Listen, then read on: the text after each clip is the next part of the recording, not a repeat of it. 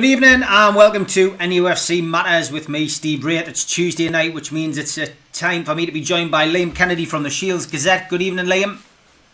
Hi, Steve. Feels like Yeah. uh, feels like two minutes since we did last week.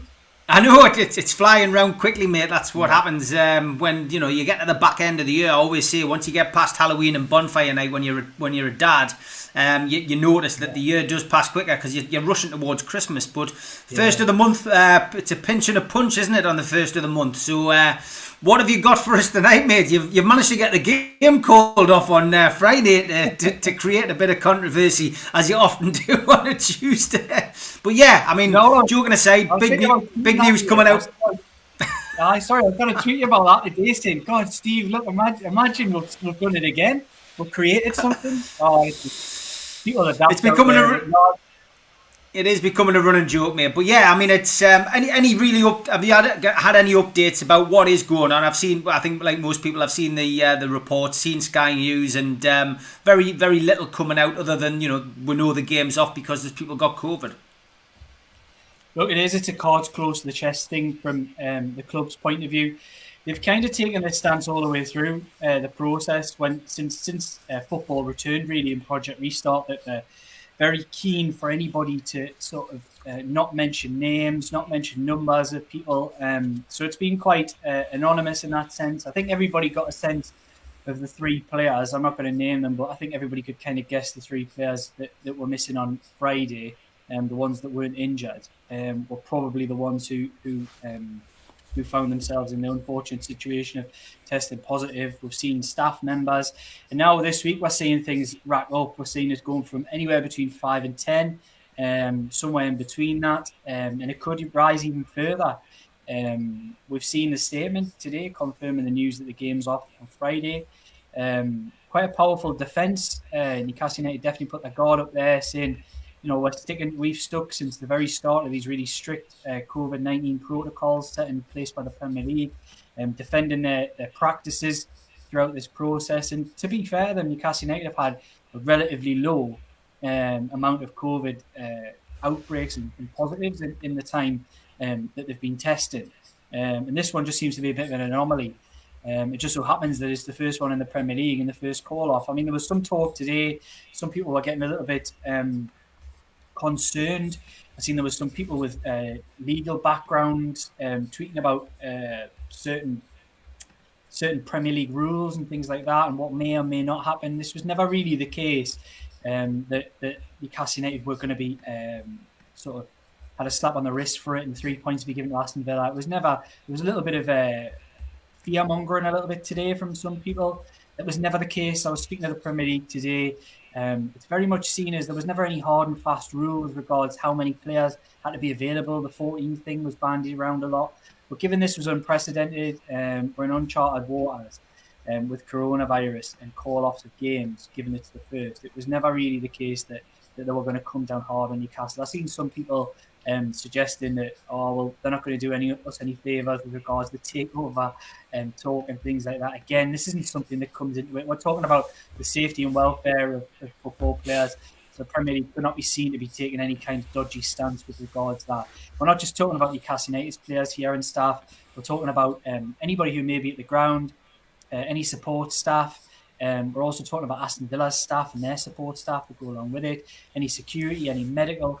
You know, it's a lot of people we're talking about here, and I think the safety first approach was to call the game off and allow this to blow over, um, and that's that's exactly what's happened. So it's it's good to see that common sense has prevailed um, this week because it would have made no sense at all for uh, for Newcastle United to, to have travelled as well. That's the other thing. Travelled halfway down the country um, on a coach together. Um, we know these COVID tests. Sometimes you can test uh, negative before you test positive. There could have been people carrying who didn't test positive, and then it just spreads further and further. The self isolation um, for around ten days is, is what the protocol is, and that kind of makes sense.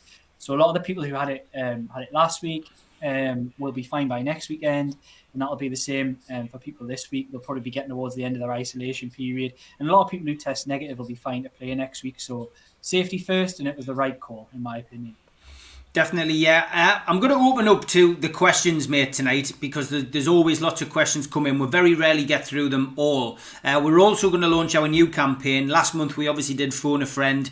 Uh, tonight we are going to launch uh, a new campaign which is called Think Before You Tweet, uh, which is something very similar. Um, you know, it- you know, something we've talked about in, in great depth over the last few months about trolling on Twitter and social media, etc. And from our perspective, something that means uh, a lot to us. You know, so uh, we will be launching that a little bit later. But uh, let's get to the questions uh, first off. Peter Robson uh, has a question straight away, and that is evening, chaps. Question for Liam: Is there one exclusive you wish you could break to the world? Not the takeover. Uh, what would it be? And is the one you missed out on that you tried to break? So I'll start the second one first. It, it's always I'll explain the process. It's always a really difficult thing. Um, I kind of uh, envy um, newspaper men of years gone by where, where they could literally have a story and, and it would be their story and they could sit on it for days before they, they actually released it. It's not really the case now. There's so many people involved, so many channels whereby anybody can just put it out there on social media and it grows legs. So there's lots of that. It's, it's quite a, it's quite a, um, it can be quite an exhilarating experience. Quite a um, you know when you get something that you know nobody's got, that rush to get it out there. Sometimes you might think if it's late on a night time, you might think, I'll wait in the morning because more people will read it. So you, you have that sort of nervous period. Um, but yeah, I think I think ultimately, if there was a if there was a story that I would love to have had my name against in Newcastle United's medium sort of recent history, it would be imagine imagine being the one the man who broke um, something like Kevin Keegan returning to the football club, or imagine uh, right Alan Shearer signing for the football club. Those are the type of things that the real moments of history. Um, so something like that. I don't really think there's been anything uh, recently which I've missed out on. Um, Did you not break the Joe? Did you not bring the Joelinton story, uh, the forty million pound man? Did you not break that story? Well, it certainly was a bit of history, but no, that wasn't that, that wasn't me. I can't take the credit for that one. Um, but yeah, there's been there's been plenty. People have seen there's, there's been plenty of transfer exclusives. I would love from now to be the man who all of a sudden came on this show on a Tuesday night, having pulled me strings, having got Steve to pull his strings. So there was a story created on a Tuesday, and we could just come on at six o'clock, find out at five fifty nine, and say, "Look, take over, done." That'd be that'd be the uh, that'd be the one I would love to have my name against. Never say never. Uh, Tom Dixon says, "What's your thoughts on Matty Longstaff linked with the loan move to Derby? Do you think it'll happen?" I think it's a really good uh, suggestion. I think um, he's not really getting the game time here. He's a lad who struggled with fitness. Um, he's at a crucial stage in his development, and I think although I would love to see him in black and white playing in a Newcastle United shirt, um, of course, um, because I, I rate him. I think he's really good. I've seen him plenty for the 23s. Um, I think he's a fantastic young player. But um, if he's not going to get in this team, I'd rather see him go somewhere else and get some games, continue his development, go to Derby, um, go and score score goals, um, put in those dynamic performances from midfield that that he can put in, um, and and uh, go and get some experience and come back a better player for it. I'm, I'm all for things like that. If the lad's not going to quite get in, um, and he's going to just sit twiddling his thumbs for 75% of the season, waiting for three injuries, then I would rather see him go out on loan.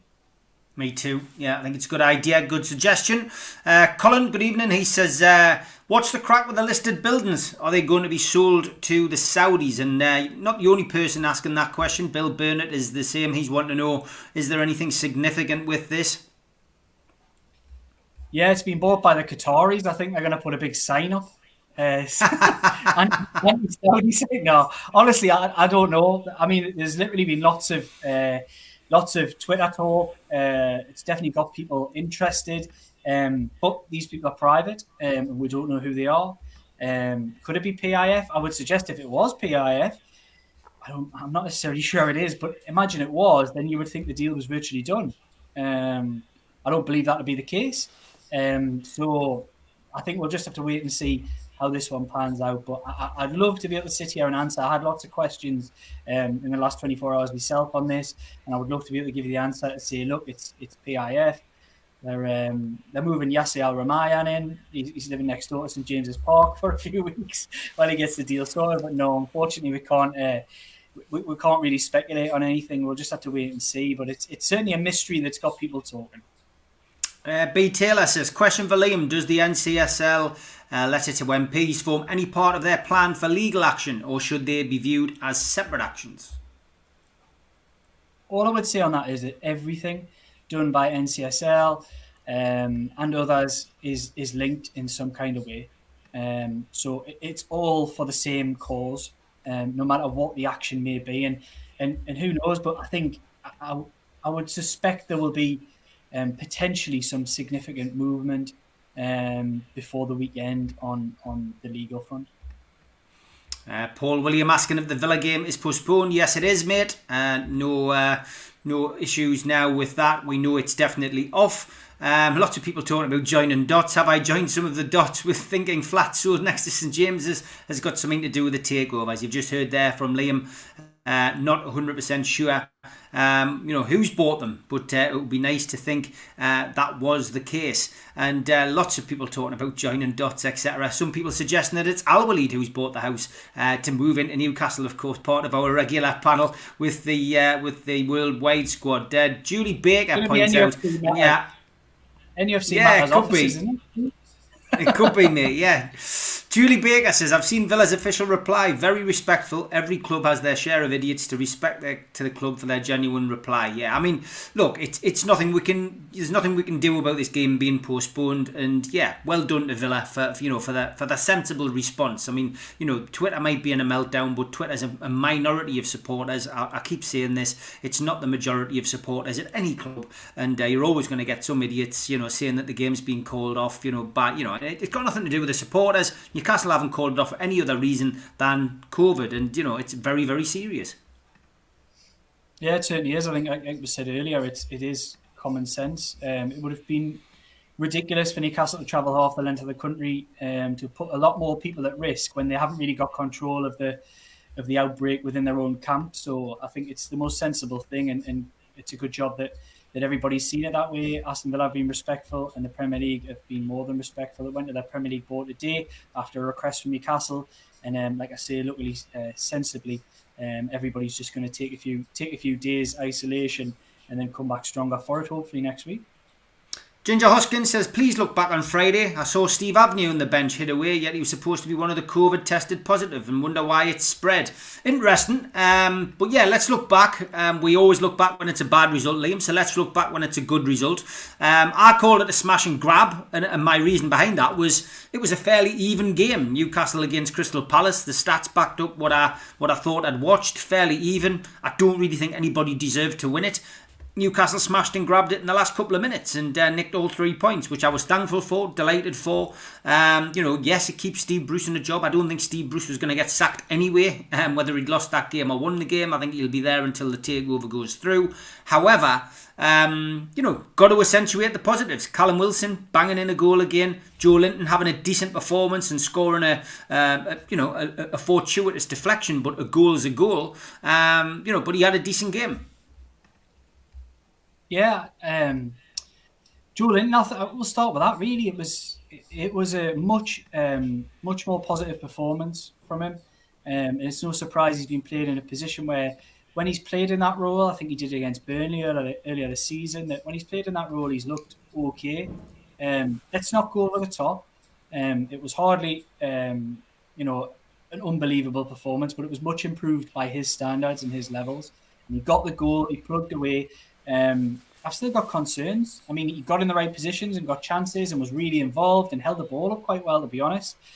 But the lack of conviction that he hits the ball as a striker is a massive concern for me because he had three or four where you think, go on, just get your get your knee over the top of it, strike it properly, get your laces on it, and he doesn't seem to have that in his locker. It's always this like golf swing that he sort of hits, swings out at it, leaning back. Um, there's no power or conviction in those strikes, and it'd be nice to see somebody. Uh, it was I think it was Clinton Morrison said that on the commentary uh, on the pundits uh, panel after. He said it would be good to see him speak to Alan Shearer and just you know just get some tips. There's nothing wrong with that kind of thing. Um, it'd be good to see him and maybe show that little bit of initiative. Um, but he's working with one of the best in the business in the Premier League at the moment, in Callum Wilson, um, who, to be honest, then he got a sniff in that game. And then the first opportunity that he gets is cool, calm, and collected when he's running through, just slots it through the keeper's legs. He's he's a special, special striker for Newcastle United. Um, and it was a point made to me. I was speaking. I was speaking to my dad last week, uh, after well last weekend after the game, and he said that he's a he's a season ticket holder at Newcastle, and he, he said it's such a shame. He described it as a shame for Callum Wilson that there isn't a crowd there, because he and I agree with this because he's the type of player that we would worship as a fan base. Absolutely Yeah. worship somebody like that. If he was scoring goals like like he has been in front of fifty two thousand, he would be literally he would be he'd be sort of carried out he'd be carried out over people's shoulders. He's, he's a he's one of those proper proper strikers that that, that black and white fans really um, warm to and really uh, hero worship. So I actually tend to agree with that. My dad doesn't talk much sense. He'd probably be watching this and uh, probably cursing us the next time I see him. But uh, he doesn't talk much sense, but he certainly talks sense on that point. Um, but beyond that, I, you know, I thought it was a, it was a reasonably solid performance. Um, there was no Allan Saint-Maximin, but did we really miss Allan Saint-Maximin? I didn't think we did. Um, um, in terms of the, the game itself, first half performance was pretty good. Uh, second half performance, you have to say, Crystal Palace uh, definitely shaded that. Um, and that's why I think I, I kind of agree with your smash and grab because the game felt like it was moving in a certain direction, and all of a sudden Newcastle burst out and, and scored two very quick fire goals. It was an even game. It was one that probably should have ended nil nil, but um, that's why you pay twenty million pound for a striker, um, and that's why you pay forty million pound for another. um, scored one and created one, and, and you know what? Um, he's had some criticism in the past, and, and I never want to see a, a player in black and white fail ever. I want to see them all do well. Um, and I want to see Joelinton really take some confidence from this um, and start putting in those kind of performances week in, week out. If he can do that, everyone will back him. Everyone will back him all the way. Um, but I do still, I'm not going to start jumping jumping around, um, shouting his name from the rooftops because I still think that he's severely lacking in his game um, in a lot of areas. One of them being no, absolutely no conviction um, with the ball at his feet in front of goal. Um, because it, another striker, even a half decent Premier League finisher, would probably got a couple of goals in that game before he got his first. Um, and like we say, the, his actual goal was very fortuitous. But you never know if he can take some confidence from that, he might come back a different player because he's not he's not a player who's had a lot to build on. He's never never really put in a string of performances in his time in black and white where where he's got now got a base to build on. I think he started to build that up a little bit this season. He's probably been better than he was last season, um, and I, hopefully, fingers crossed, he can he can stay fit and can produce. If he just does that every week, where he runs about, puts loads of effort in, misses the odd chances, I don't think anybody's going to complain too much because that price tag ultimately he's our player now. It doesn't matter what we paid for him in the end. He's our player, and if we, we just have to try and get the best out of him. Um, but I definitely think in a two up front, um, that's much better. And that's the formation that Newcastle United seem to get results in this season. I've been on here before and I've said I quite like the three at the back um, because I think it suits the defensive players we've got. Can't get that midfield balance right.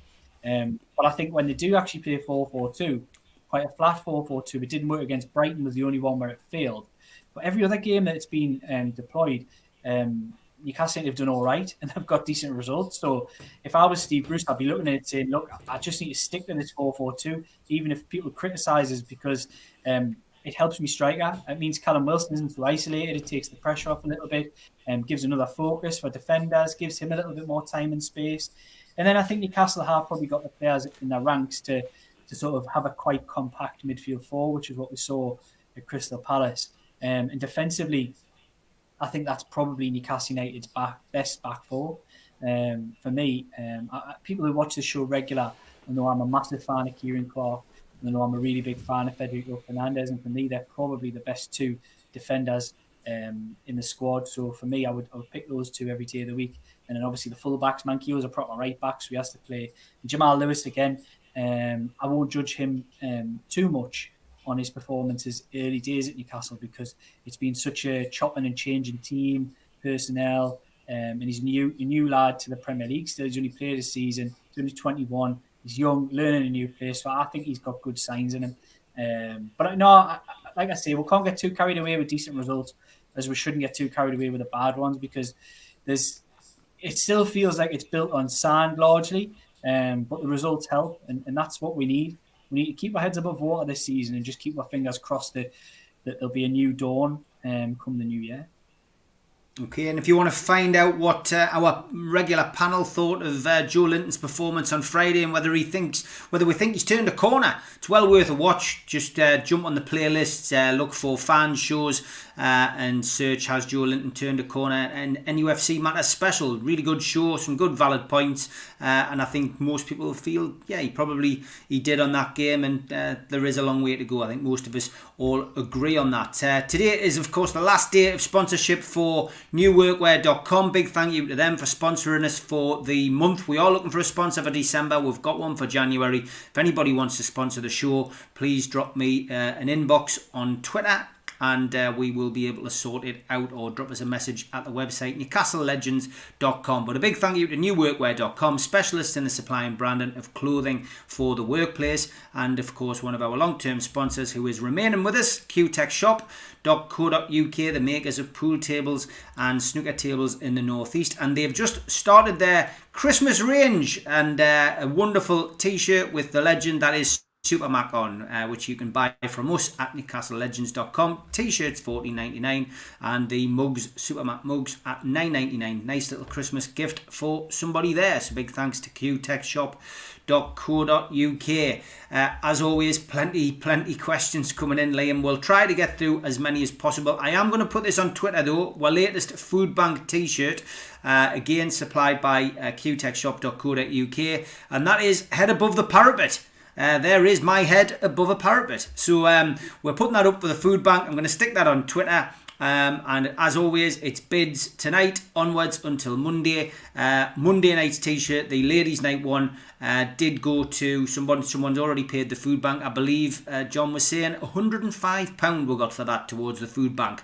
Unbelievable. I, have lost count now. John might be able to let us know exactly how much we've made for the food bank off these t-shirts. But uh, great idea by qtechshop.co.uk. And um, yeah, we're helping the food bank all the time. Now. Um, we are going to have a quick break in proceedings to launch our new campaign. Um, and as, as I've said, a lot of us have suffered trolls. Liam has, I have. A lot of the regular panelists on the show, people sending abuse, people inboxing us abuse, people spreading malicious rumours and saying things which are not very pleasant. We've all got thick skin, but you know, it was me who decided to make a little bit of a stand against this. And uh, we are in the process of making a documentary which will be coming out on um, the 15th of December. It'll be free for everybody to watch on YouTube and it will also be available on Amazon. Uh, but you'll be able to watch it. We're hoping to get this message far and wide. Uh, but we have uh, launched a little video tonight and uh, we are going to put it on now. So this is the campaign we're launching. Think before you tweet. Think before you tweet. Think before you tweet. Think before you tweet. Think before you tweet. Please just think before you tweet. Think before you tweet. Think before you tweet. Think before you tweet. Think before you tweet. Think before you tweet. Think before you tweet. Think before you tweet. Think before you tweet. Think before you tweet. Think before you tweet. Think before you tweet. Think before you tweet. Think before you tweet. Think before you tweet.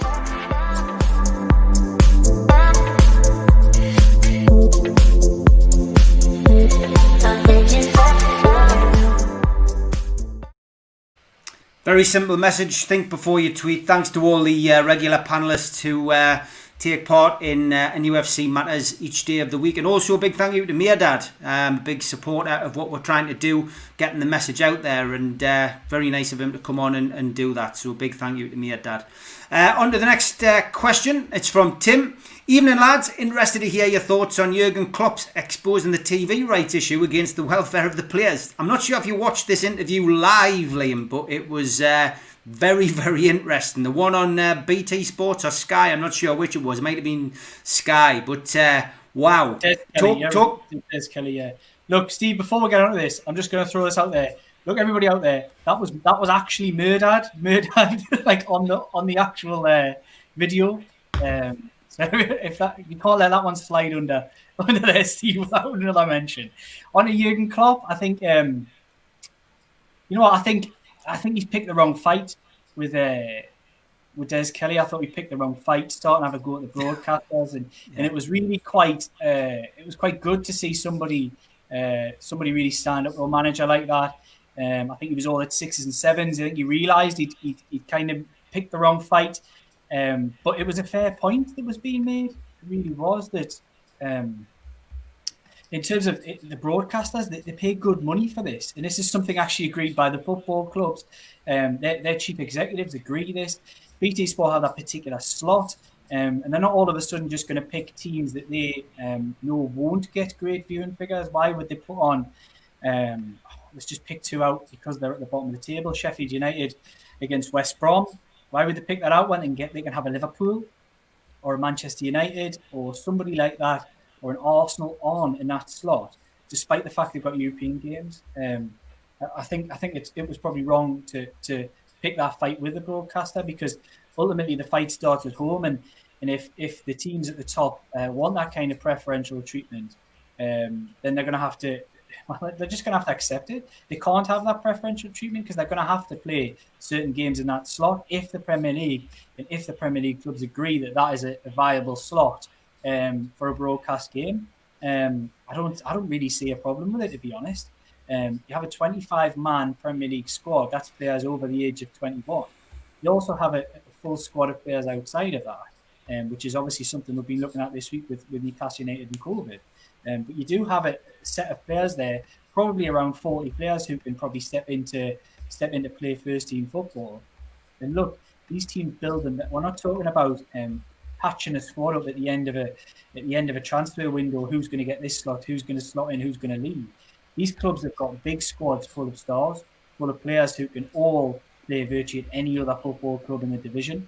So Liverpool really should be, well, Klopp should probably be complaining to his chief executive, not only about agreeing that BT 1230 was a good slot um, and, and, obviously taking the money for it, um, but also um, maybe not getting him the players that he wanted in the summer um, to strengthen his squad because, you know, everybody knows these games are happening.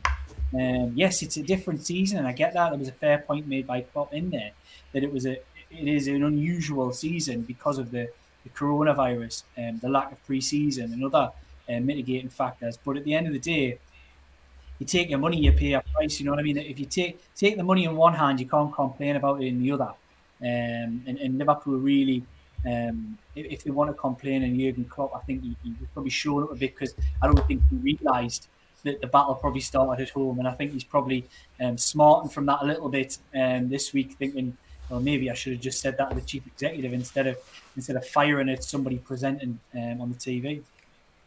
Okay, uh, Toon Crier says, uh, Hi Liam, one simple question for tonight. Do you think ASM is dropped, suspended, internally, or injured? And what light can you shed on this? I actually do think he's got an injury.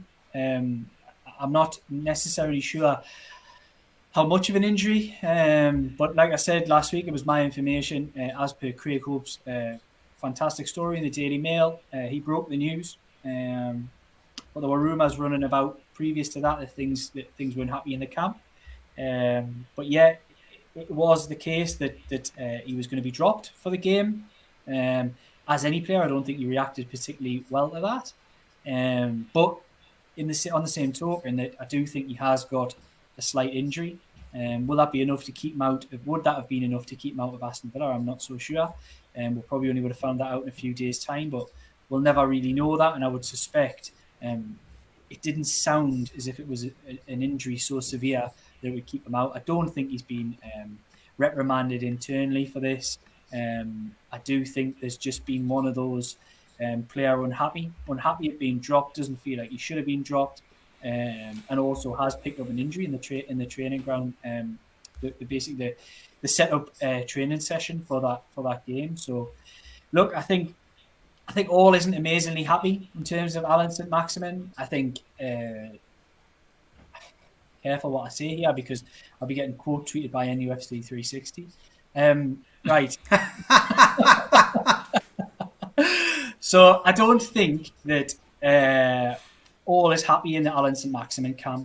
But let's be honest, we're talking about a footballer who didn't come uh, to the Premier League Um, to see Newcastle is his absolute pinnacle. He's a player with a lot of confidence. He's a player with a lot of talent, and he's a player who potentially, if he screws his nut on and really works hard and starts putting in consistent performances like he did in Project Restart, outside of that, then I think he's somebody that can really uh, play at the very, very top of the game in Europe, play at the top of the Premier League. So it's been no surprise to think that he knows he's that good in his own head and isn't the most happy. I mean, who would be happy in this Newcastle team recently?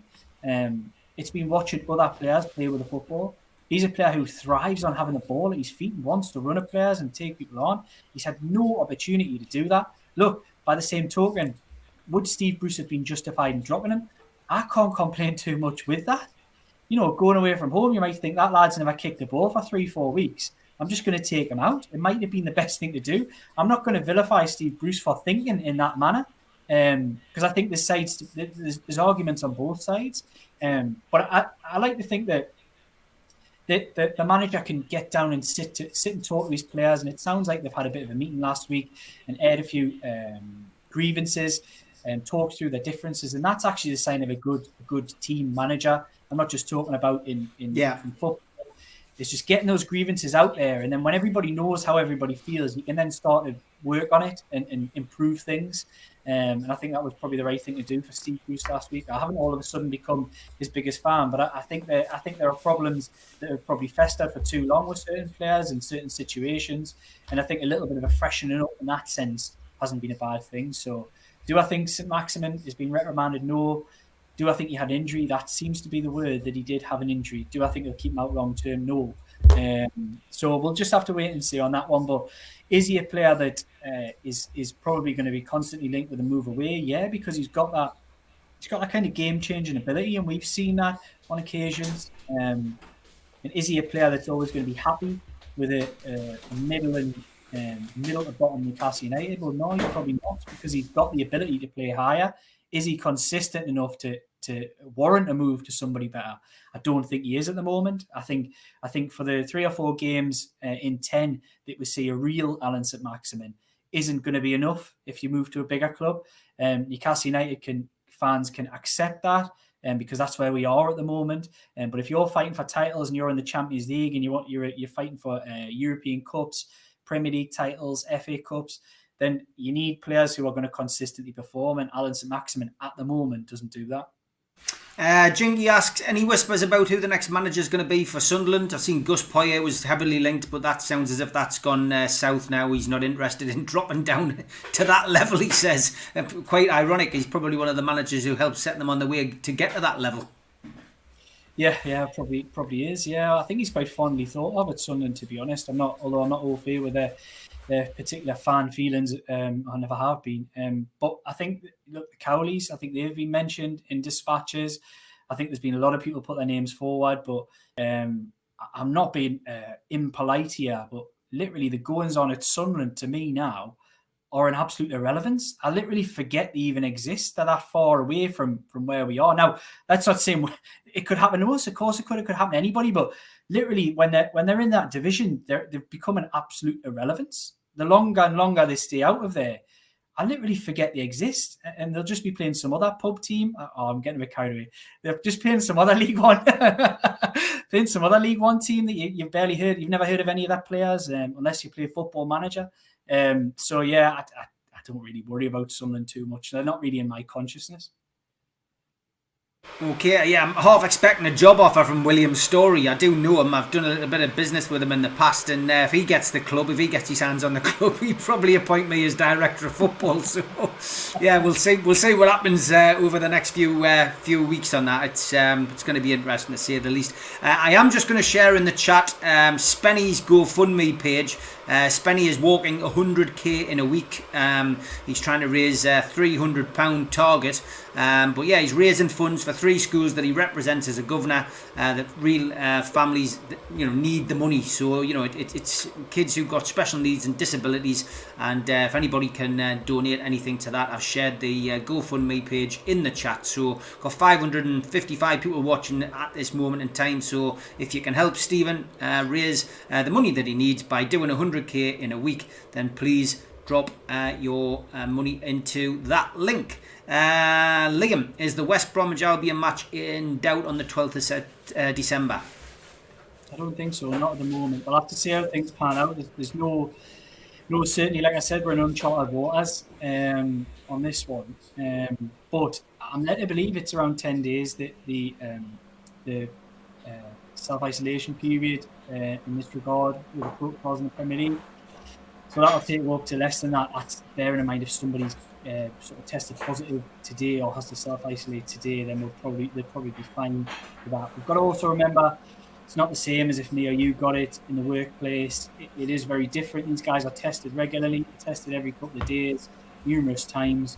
So um, that rigorous testing will obviously continue, and I think there'll, there'll be people probably um, giving negative tests next week who, who may well have been positive this week. I think that that should all be fine, unless there's a big if here, and that's why I'm saying we don't really know the situation fully. But all of a sudden, if this um, outbreak continues and people continue testing positive um, up to the weekend and through that, then then we could have problems with West Brom. Um, but for the moment, it looks like West Brom should be fine. Okay, plenty of people talking uh, a little bit about the takeover and about the Middle East and stuff. We've covered that slightly earlier on the show, so if you're all late, uh, you'll just need to watch the first 15 minutes. Mike Stewart asking, Do you think Joelinton's turned a corner? And I think you just said, Well, you know, he, he's not turned a corner, has he? But he, he has played slightly better in, in recent games. Yeah, I think that's the key thing. I think, again, don't put too much pressure on, on the bloke himself. Look, he had a decent game and he's had a couple of okay games this season. He's been much improved on what he was last season, but was setting the bar very, very low with his performances last season. He looks to me like a confidence player. He looks to me like a not really an out and out centre forward, certainly not a finisher. So as long as we take that and we accept him for what he is, then I would say his performances are improving.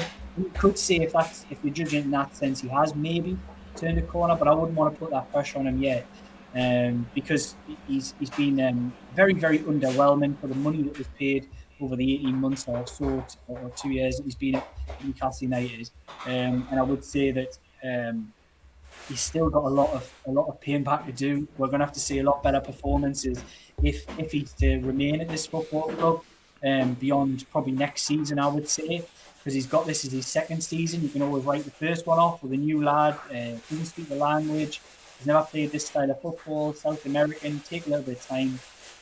I think this season we're starting to see a little bit better, but if this is as good as he gets, then there will be serious question marks over whether he stays as a striker at Newcastle United.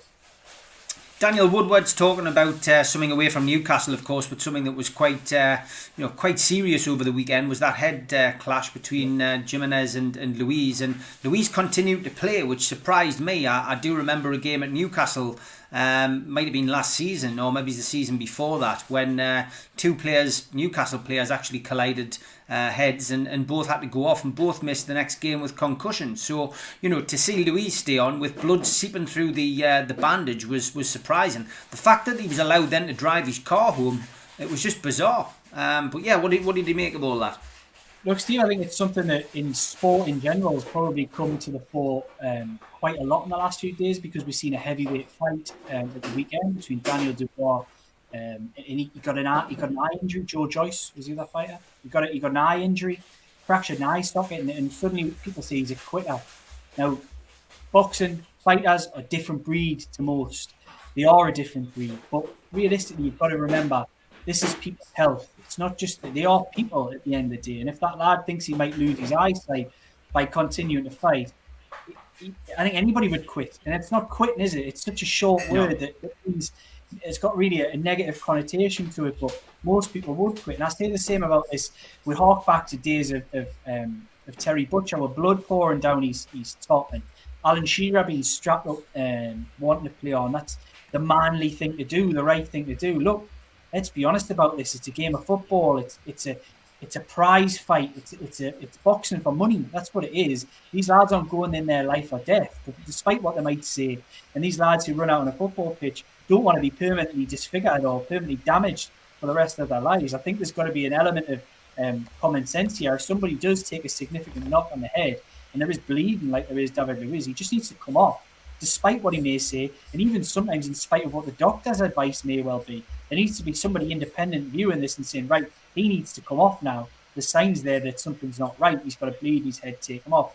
Again, by the same token, with these fighters, what why why would they want to be? You know, they might he might never see again if if he continues to fight and take punches in that eye. I don't blame anybody for, for quitting in a situation like that. For the same token, I wouldn't blame anybody for walking off the pitch if they had a massive uh, head trauma, because you know it's not like it's not like for example if you if you were in a car crash and you got up and, and walked away, you would suddenly walk into your workplace and sit down at your laptop or or start, you know, start stacking shelves or whatever you may do as your job. You know what I mean? You'd go to the hospital straight away because you'd, you'd be looked at and, and, and, assessed and stitched up or whatever it may be. And I think that should be something, and um, that common sense approach should maybe be applied a little bit more in, in football. And we need to get away from this macho idea that, oh well, he's soft if he does that. No, he's not. It's just it's just common sense. Like I say, if you damage yourself in any other walk of life, if you weren't playing sport, you wouldn't carry on and it's not soft to, to, to come off or, or quit, as some people might call it. So I, I do feel quite strongly about this um, in a sense because, and I'm keep harking back to boxing. Obviously, you're a massive, massive uh, boxing fan, Steve, uh, promoter, and, and, and the like. Um, and, and I think it's something that's used too much. I think there's a stigma of the idea that people in, in a macho game where fighting, they're, different breed, different type of people, but at the end of the day, that they are just people and if you scratch the surface, they've still got families. They still want to go home to see their kids and their wife, and, and they still want to, you know, enjoy the fruits of their labour. They're fighting for money. They want to go home and be able to drive their car, and he doesn't want to have to take his driving lessons again because he kind of see out of one eye. You know what I mean? It's it's um, this macho sporting um, idea. This bubble needs to be broken, really. And I think we've seen a little bit of that in the last few days, and there does seem to be a a, a, changing of the waves. I think people are moving towards that and, and, being a bit more, you know what? I think we need to look after these people's health. It's only an entertainment game, no matter what sport it is. It's just for our entertainment. And if that's going to, you know, surely somebody putting all their efforts in and damaging themselves permanently is not entertainment at the end of the day, is it? Yeah, exactly, mate. Exactly. Yeah, Liam says if you could interview, and uh, Andrew says, uh, Liam, if you could interview anyone, who would it be? Doesn't have to be a footballer. Can I have can I have five minutes to think about that because it's quite a good yeah, question. Yeah, I yeah, yeah no problem. no problem. Uh, I'll, have a think, mate. Jonathan asks you another one. Um, since Steve Bruce has been appointed Newcastle United manager, which players do you think have improved under his stewardship? Uh, I'll throw that back at you. Do you think any of any have improved? I I find it really difficult to think think that any have. Um, I think we've seen regressions with a number. Um, I think we're seeing the likes of uh, Sean Longstaff uh, become stale um, and not improve as he was under Rafa Benitez. I think we've seen Jamal Lascelles, although limited in certain departments, was um, was uh, able to improve under Rafa Benitez and hasn't done that under Steve Bruce. Um, I'm really racking my brains here to think has there been anybody that I think Steve Bruce has a direct impact on and improved? No, I genuinely don't, and, and, I'm not necessarily saying that's a massive dig at Steve Bruce, um, although it may seem one. But I'm really struggling to think of any single player in that squad who I can now say is a better player for having Steve Bruce as a manager for 18 months. A lot of people asking what you thought about uh, Grealish's dive at the weekend. I didn't see it. I've not seen it. Yeah. So, yeah. I would just say 9.9, definitely. That's what it was. Uh, definitely a dive. He's very good at that. Uh, Julie Baker saying, Is that Mrs. Wraith making a cuppa? Yeah, this microphone picks up a lot, uh, by the way. Uh, it does pick up a lot. And uh, I keep trying to like mute it, but then I, am worried in case I leave it on mute. But this is what happens when you're uh, you're running everything yourself and dealing with Virgin as well. A lot of people saying Virgin. Yeah, I'm fully aware. I do often click on the YouTube look and I see how bad it looks. It's absolutely ridiculous. The sound, it sounds great because I've, I've invested the mic, but there's absolutely nothing I can do about the picture. And um, I am going to have to ring up Virgin and see what they can do because there's clearly uh, clearly an issue with it. But uh, as long as it doesn't. As long as it doesn't blur Liam, that's the main thing. He's the main guest uh, on a Tuesday on a Tuesday night. Well, I haven't mentioned this for weeks, but I, I did notice that the lighting comments have gone. The light, all that, that complaints about the lighting yeah, yeah, no, you've uh, you've done well, mate. You've done well. You've you've got it all. You've got it all sorted. Um, I hope you're still thinking about that uh, that Andrew Malloy question about. Uh, oh, I see. You've got a halo. Well done, mate. Yeah, I think um, I think from from your perspective, just keep keep that question in mind, and uh, we can you know we can do that we can do that towards the end. Uh, Paul Paul Gibson says the Magnificent Seven all have COVID. Lascelles, uh, Hendrick, uh, Baldy one, Longstaff, Paul Dummett, Joe Clinton, and the donkey. Get in, may get a few results now. I, I, mean, I don't know who's got COVID, but um, I wouldn't wish it on anybody. So, you know, fingers crossed that they all recover and uh, get back to uh, doing what they get paid for. Jason Carter says the iconic pictures of a patched up Terry Butcher and Alan Shearer spring to mind. They were a different breed, uh, breed too, though, in my opinion. Uh, Rohan says, any word of uh, any of our players getting new contracts? Quite a few of our players' contracts run out at the end of the season. We did do a, a special on this um, a couple of weeks ago um, with the girls and the lads. Um, any any updates on that, or is it uh, is it a little bit early yet? Uh, there's a lot really being put on hold um, to a large extent. There was a lot of action in the summer, but there's a lot of players, particularly in certain positions, that, that these contracts do need to be addressed. The one that particularly um, concerns me is is in central uh, central defence. Um, I mentioned them earlier. Federico Fernandez is out in the summer. Um, Ciaran Clark, for me, they're the two best central defenders Newcastle United have. Uh, Fabian Schär, so that's three of Newcastle United's four central defenders. All um, all their contracts come come at the end of the season. Um, there's others like Jacob Murphy, um, others around the field, and I think it's something that um, that Newcastle United do need to address. But will they address it immediately? I'm not so sure because there is a lot of stuff and um, there's a lot of focus being pushed towards other things. Um, realistically, let, let's just say if this takeover does go ahead before the end of the season, and if it looks like it's going to go ahead, then I think we will see movement on that front, and I think we'll see strings pulled from outside of um, the current ownership model as to who will get them and who won't. Um, what will happen in coaching terms with the manager and others. Um, there'll be a lot of things done, but I think with it, with there being so many balls up in the air at the moment, it's difficult to know which one's going to fall next. And I think we're at that kind of limbo stage at the moment, a little bit of a grey area, whereby um, the ownership um, is still uh, a big question mark. We don't know whether we're going to have new owners come the new year, or it may take longer. We may not have new owners till till uh, sort of maybe the summer, um, potentially. I mean, it could it could potentially drag on that long. There is so much at play here, but and, and potentially there's obviously the other option that, that we might not have any change of ownership, and and but I think Mike Ashley will um, play this out as long as he possibly can with the current manager and with the current crop of players, and I don't think you particularly want to spend a lot of money um, on on improved contracts and, and other areas, which some of these lads who I'm talking about will come to the end of their contracts. Federico Fernandez, um, in and around the 30, 30 barrier, Ciaran Clark in and around the same got to remember as footballers, um, it's a short life, and that's kind of your last big contract is around that age. Um, so I think those players will probably want slight improvements, um, or if not, they'll want some kind of security. They'll probably want three to four years. Um, and I'm not sure those are the type of deals that Mike Ashley, at this point, having really splashed it in the summer um, in terms of what everyone we didn't expect him to.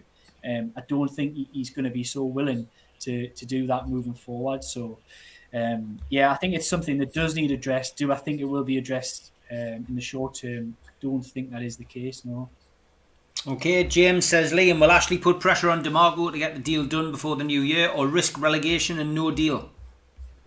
Look, I don't think this team will get relegated because um, there's no there's no um, sort of I don't know. They, they seem to be able to just scrape a result from from nowhere in in, in, in within runs. I was talking last week saying it's difficult after that um, last couple of performances. It was difficult to see how they'd pick up their next point, and then they go and win away from home in a relatively solid performance. Um, even if they'd taken a point, it would have been a good result. Um, so I think this this team will do that consistently this season. They will um, flatter to deceive mostly, but they will pick up the odd result here and there, and that'll be enough. And particularly this year, where at this stage, it looks like it's probably going to take less points to steal because of the poor nature of the teams at the bottom. Um, I said that last year, and it was a little bit less, but not massively. I mean, there will be improvements there. I think this team will stay up, so I don't think that's necessarily going to be a problem. Um, so yeah, I, think I think we'll be all right. Um, and I think um, with regards pressure on De Marco, which was the question, look, these things will take as long as they take. Um, and I don't think there's any um, pressure or come on uh, De Marco from Mike Ashley. Of course, Mike Ashley wants this this deal done, But um, Nick De Marco is effectively the, the, the best in the business at what he does. Um, he's working alongside uh, Shaheed Fatima as well. We obviously know there's anti-competition um, cases going on left, right, and centre as well. Um, so we'll just we'll just have to wait and see. I think I think I mentioned it before, and I'm going to change from join the dots here. I'm going to say something again. It, there is so many balls in the air. It's difficult to know when the next one will drop. It really is because it could be it could be one ball that drops and it'll break the whole thing, and we'll have a takeover. It could be another ball drops that breaks the whole thing in the opposite way, and it's done, and we'll never see it again. So again, with in this situation, there are so many variables. It could change it in a number of different directions, but there does seem to still be a real confidence that this is something that can be done. It can be done relatively quickly um, via a number of different routes. And while people that I'm speaking to who close to close to dealings around the takeover retain that confidence, then I'm confident with them, and I'll, I'll remain hopeful that we can have a new dawn at some point this season. Okay, Martin says, do you think ASM and Miggy have a future under Bruce? Not sure if Bruce really fancies them. He doesn't. I, I just don't think he's really warm to Miguel Almiron. I think he's taken him a little bit for granted, to be honest. Um, look, I don't think he's a world beater. Um, far from it, but I think he's a decent Premier League player, um, and I think he could be used a lot better. Um, and I think the player knows that himself. Uh, Saint-Maximin is a low unto himself, and I don't mind that. I don't mind having um, Mavericks in a team. I was a massive fan of Laurent Robert. I was speaking on the phone to Steve Hasty uh, at the weekend, and we're, we're sort of lamenting uh, Laurent Robert and how fantastic he was. And there seems to have been like a revision of history with regards Robert that all of a sudden everybody thinks he was the best thing since sliced bread when they look back on his goals and they see his YouTube highlights. It wasn't like that. If you were at St James's Park when he was there, he used to get a lot of criticism. It wasn't always the, the, the, sort of person that people look back on now. But I don't mind that. I've always been a fan of Mavericks. Hatem Ben is the other one in my time that really, really um, sort of got me really excited to go to games. And, and I don't mind that. Allan Saint-Maximin's a bit like that. You're never going to get consistent performances from him. But like I say, if he was performing consistently uh, at the level we know he can, he would not be anywhere near Newcastle United and would never have been close to coming here in the first place. So, do I think Bruce gets the best out of him? Uh, no, I think I think some of the poor performances recently can probably be put down to that that formation and that trial of him as in a bit of a free role in a ten didn't work. Has to play on the left, um, and if you're going to play on the left, sometimes you're going to have to accept he's not maybe going to um, cover the left back defensively, and he's maybe going to drift in and out of games. But that he is what he is, and, and I would love to. I just hope that players like that are still on the books at Newcastle United come the end of next summer, because I think they're the type of players that if Newcastle are to progress, they should really be hanging on to, um, and they should be building around those, not letting those type of players go. Okay, Kenneth Stark believes that some of these pundits are extracting the urine uh, by saying that Steve Bruce is doing a good job. Um, would you agree? Yeah, definitely. Yeah, I really do. I think um, I think there are there's a real there's a real sort of friend camp in in the, pundits at the moment. They all just uh, put their arm around each other and and um, and sort of give give each other a lot of positivity when, when it is is barely warranted. And I don't like I don't I was speaking to the guys at my, my newspaper as I work at the Sunderland Echo and I was speaking about Sunderland actually this morning in a conference call and, and, and I seen there was some people out there who suggested oh it was the wrong decision for Sunderland to sack their manager and, and criticising the fans for the criticism and, and I think Newcastle United are so used to that and I was saying that to those guys this morning that, that it's really um, it's really painful to listen to that ultimately, I think fans do know best because fans are the type who watch. Look, we all don't. We all get things wrong, but I think fans watch these players all the time. Um, they watch the team all the time. They watch the manager's uh, substitutions. They watch his changes in formation. They watch every word that he says post-match, pre-match. Um, and I think they are a good judge of whether a manager is good or bad. Um, and I think the general consensus at Sunderland was that, that, that Phil Parkinson, despite the position that they find themselves in, was dreadful. Um, I think Newcastle United fans are very similar on Bruce, and, and we just get told constantly that that uh, Newcastle United fans have got it wrong. They, they should be grateful for the position that Newcastle United find themselves in. Newcastle United should not be grateful for the position they find themselves in. Everybody, nobody should be grateful for the position they find themselves in. Everybody should be aspiring to be the best version of themselves they can be. And that goes for football clubs too. And And I think Newcastle United fans' frustrations mainly come from that, that they've known for a long time now that Newcastle United do not want to be the best, best version of themselves. They want to limit themselves, and Steve Bruce's appointment was really symptomatic of that approach. Uh, Tom Dixon says, any news on Dubravka?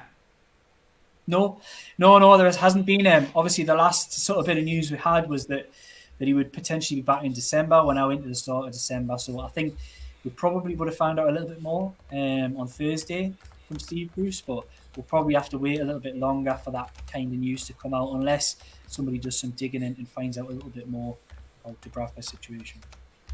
Okay, uh, Ron Bennett, thank you very much for that, mate. I, am not a technophobe, but uh, I'm always happy to take advice. Google how to change upload channel on Virgin Media. It will resolve your problem. Thanks, Ron. Good stuff. Uh, Danny Murphy, Robbie Savage, Chris Sutton, just repeating the same garbage all the time. I will say, Martin, though, fair play to Danny Murphy, who exchanged a, a DM Twitter uh, message with uh, a Newcastle fan who held him accountable for his comments about Bruce, explaining in a civilised manner exactly why he felt Danny Murphy backing Bruce was wrong, and he said fair play. Um, you know, he admitted you know he doesn't watch Newcastle a great deal, and you know he, he would look at he would look at things in, in a in a different light. Maybe he's moving forward. So fair play to Danny Murphy for for actually um, responding about that. You know.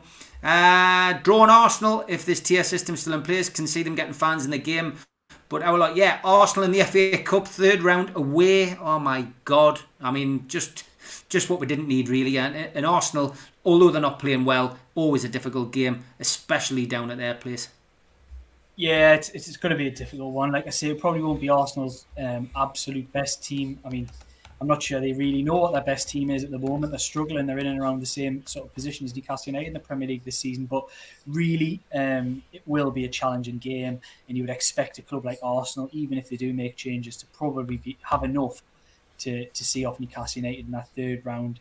I mean, it brings to a run quite uh, brings an end to a, a, quite interesting run of cup draws for Steve Bruce. Um, he's been relatively. I mean, you could call it. It is the luck of the draw, effectively, but they've had good draws both in the in the League Cup and in the FA Cup. Um, having got the quarter final last season, though, in the quarter final of the League Cup, haven't played virtually nobody uh, to get to that point. So you know, we were due a, we due a tough draw. Um, and as tough as draws go, it probably isn't the worst one you could have got out of the hat, but it's probably also one you would really have wanted to avoid.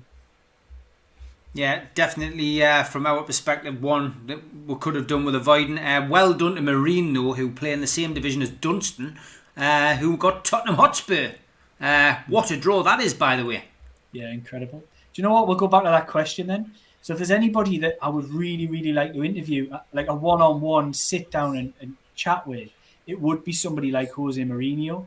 When you mentioned Tottenham Hotspur, because I can imagine his. I'd love to hear his um, things he couldn't see on camera about his time at Barcelona, how he got into the game, and his pressures at Manchester United. Um, he's winning European trophies at other clubs. Somebody like that would really would really excite me. Sitting really delving into the, the depths of somebody like that because he's he's such an interesting character in terms of uh, in terms of the way he deals with people. He's it's almost like um, he has like a cult following, and I think he's just a fantastic, really fantastic manager. And he's come again in English football. Everybody said he was finished um, before he took the Tottenham job, and I think he's proven a few people wrong. And, and I don't mind seeing that. And he's got a real soft spot for Newcastle United, so he'd always um, he'd always have carry favour in my books. Okay, good stuff. Uh, what's the odds, Liam? You'll be on this show in six months, and people will be asking if the takeover's still going through. Oh my god, I hope not. Uh, look, we didn't think we'd be here. Um, we didn't think we'd be this far down the line um, where we are. So, is it a possibility? Yeah, yeah, it definitely is. Um, it could easily, we could easily find myself here in six months. Do I think we'll be here in a year? No. Um, but six months, what would that take me to? May? Yeah, I think we could. We could easily be in that position, um, depending on the way things go. But I would, I would suspect that that things will probably move on um, over the Christmas period into January, and I think we'll know a little bit more by then. I said that a few weeks about November, um, and we did know a little bit more in November, um, but we're still not probably as far on as I thought we would be um, by now. So yeah, we'll see. We'll see. Hopefully we're not. Hopefully we're, we're, on here, and I'm sitting here in six months' time, and we're all talking about how fantastic when you owners are, and, and, and hopefully we're complaining about the players. We're not, you know, oh, you know, why aren't we paying 80 million instead of 70 million for him and all that kind of thing? Fingers crossed. We're, we're talking about really positive change in Newcastle because that's ultimately all that what you guys out there want. And it's what Steve wants, it's what I want, and it's why everybody's been, you know, really championing that cause because there is a realization that this this is an absolute game changer for Newcastle United if that kind of money comes into the football club. Definitely, Brian. I'll finish on your question. Um, the owners, uh, new owners, if it is PIF, there's certainly plans afoot for a lot of investment, mate. So uh, the answer to your question um, about that is yes, in due course. But uh, the most important thing I think for new owners would be to come in, get a, a good manager in, uh, coach, and uh, some uh, invest heavily in the playing squad and improve the academy and tidy the ground up because it's an absolute clip um, at this moment. yeah everyone, thanks very much for your kind comments. Kenneth, thanks, lads. Great show. Big thumbs up. B Taylor, fantastic show. Thanks for your time. Great stuff. Thanks very much for all your positive comments. If you're a new visitor, please subscribe to the channel. Costs you nothing. Click subscribe. Um, you'll get notifications when the shows start. Um, if you want to donate something, you just need to hit the join um, button and uh, you can make a little donation to the channel. That would be great. We are looking for a sponsor for December, so if there's any small businesses out there, it's not a king's ransom. All we need is the money to pay for the StreamYard. Um, otherwise, I pay for it and um, got no problems doing that. But if anybody wants to sponsor it, it's great, uh, great advertisement for your show for a full month in December. Uh, we have got January sorted though. Um, Liam, just tell people where people can find you and your wonderful journalistic work. Cheers. Well, what I'm going to do is I'm going to use this slot. I always push it uh, to, to say, oh, go to the Shields Gazette, look at my work. I've got a mate, right? He's, he's one of my best mates in the business. He's called Jordan Cronin, and he's desperate for followers out there. So anybody, part of the NUFC Matters community, if you can get on there, give Jordan a follow. He's a Newcastle United fan, works for the Shields Gazette, works for the Sunday Network Hartlepool Mail. He's a really good lad. Uh, he always helps on our podcast um, every week uh, when we do the um, talk. Uh, we do the our little podcast that we do on a Wednesday, um, Mouth of the Time. Um, so if you guys can can uh, give him a follow, that would absolutely make his day. Okay, that's Jordan Cronin. What's his uh, what's what's his at name then? Oh, I'm not sure. I, am not. Sure. I, I, probably should have searched that beforehand, but search Jordan Cronin. He's a uh, part of the Shields Gazette. Okay, let's have a look for him, and uh, we'll get him. A, we'll get him a few followers. Uh, good luck to uh, him and William, just subscribe. Thanks. Great to have new people visit the show. I know it. Uh, you know, it, it's people stumble across it by accident, etc. You know, we're uh, we're still growing the channel. Uh, thanks very much for everybody who uh, has stuck with us through thick and thin through the pandemic, and we will continue to do seven shows a week for as long as uh, as long as I can. And uh, a lot of people always ask, can we do a longer show? Um, look, we might up it to ninety minutes in the new year. Maybe it's in January. Um, we've got to get through December, and we've both got young families uh, me and Liam. So uh, we've got to spend time with the young ones over December. But maybe in January we will. And uh, Liam and I have been talking about a couple of specials um, as well, which I think we'll, we're, looking at doing um, at some point. We'll pre-record them, and uh, that means that you'll still have shows to watch over Christmas when we have a little bit of time off. But uh, as I said, always great to uh, speak to you, uh, Liam. Great to have you on, mate. And uh, I'm going to play out with the, uh, as I say, the Think Before You Tweet video, which we uh, broadcast a little bit earlier. It's a campaign that we've just started. Uh, obviously, from our perspective, we do want everyone who's on Twitter to think before you tweet. If you're on Facebook as well, I mean, it, it seems to happen less on there, but just on social media, just be a little bit more responsible and, you know, think about what you're putting out there um, because people do have feelings. Everybody's got feelings, and it does it does affect people when you put abuse out there about them. But uh, Liam, speak to you next Tuesday, mate. Have a good week. Take care. Same to you, mate.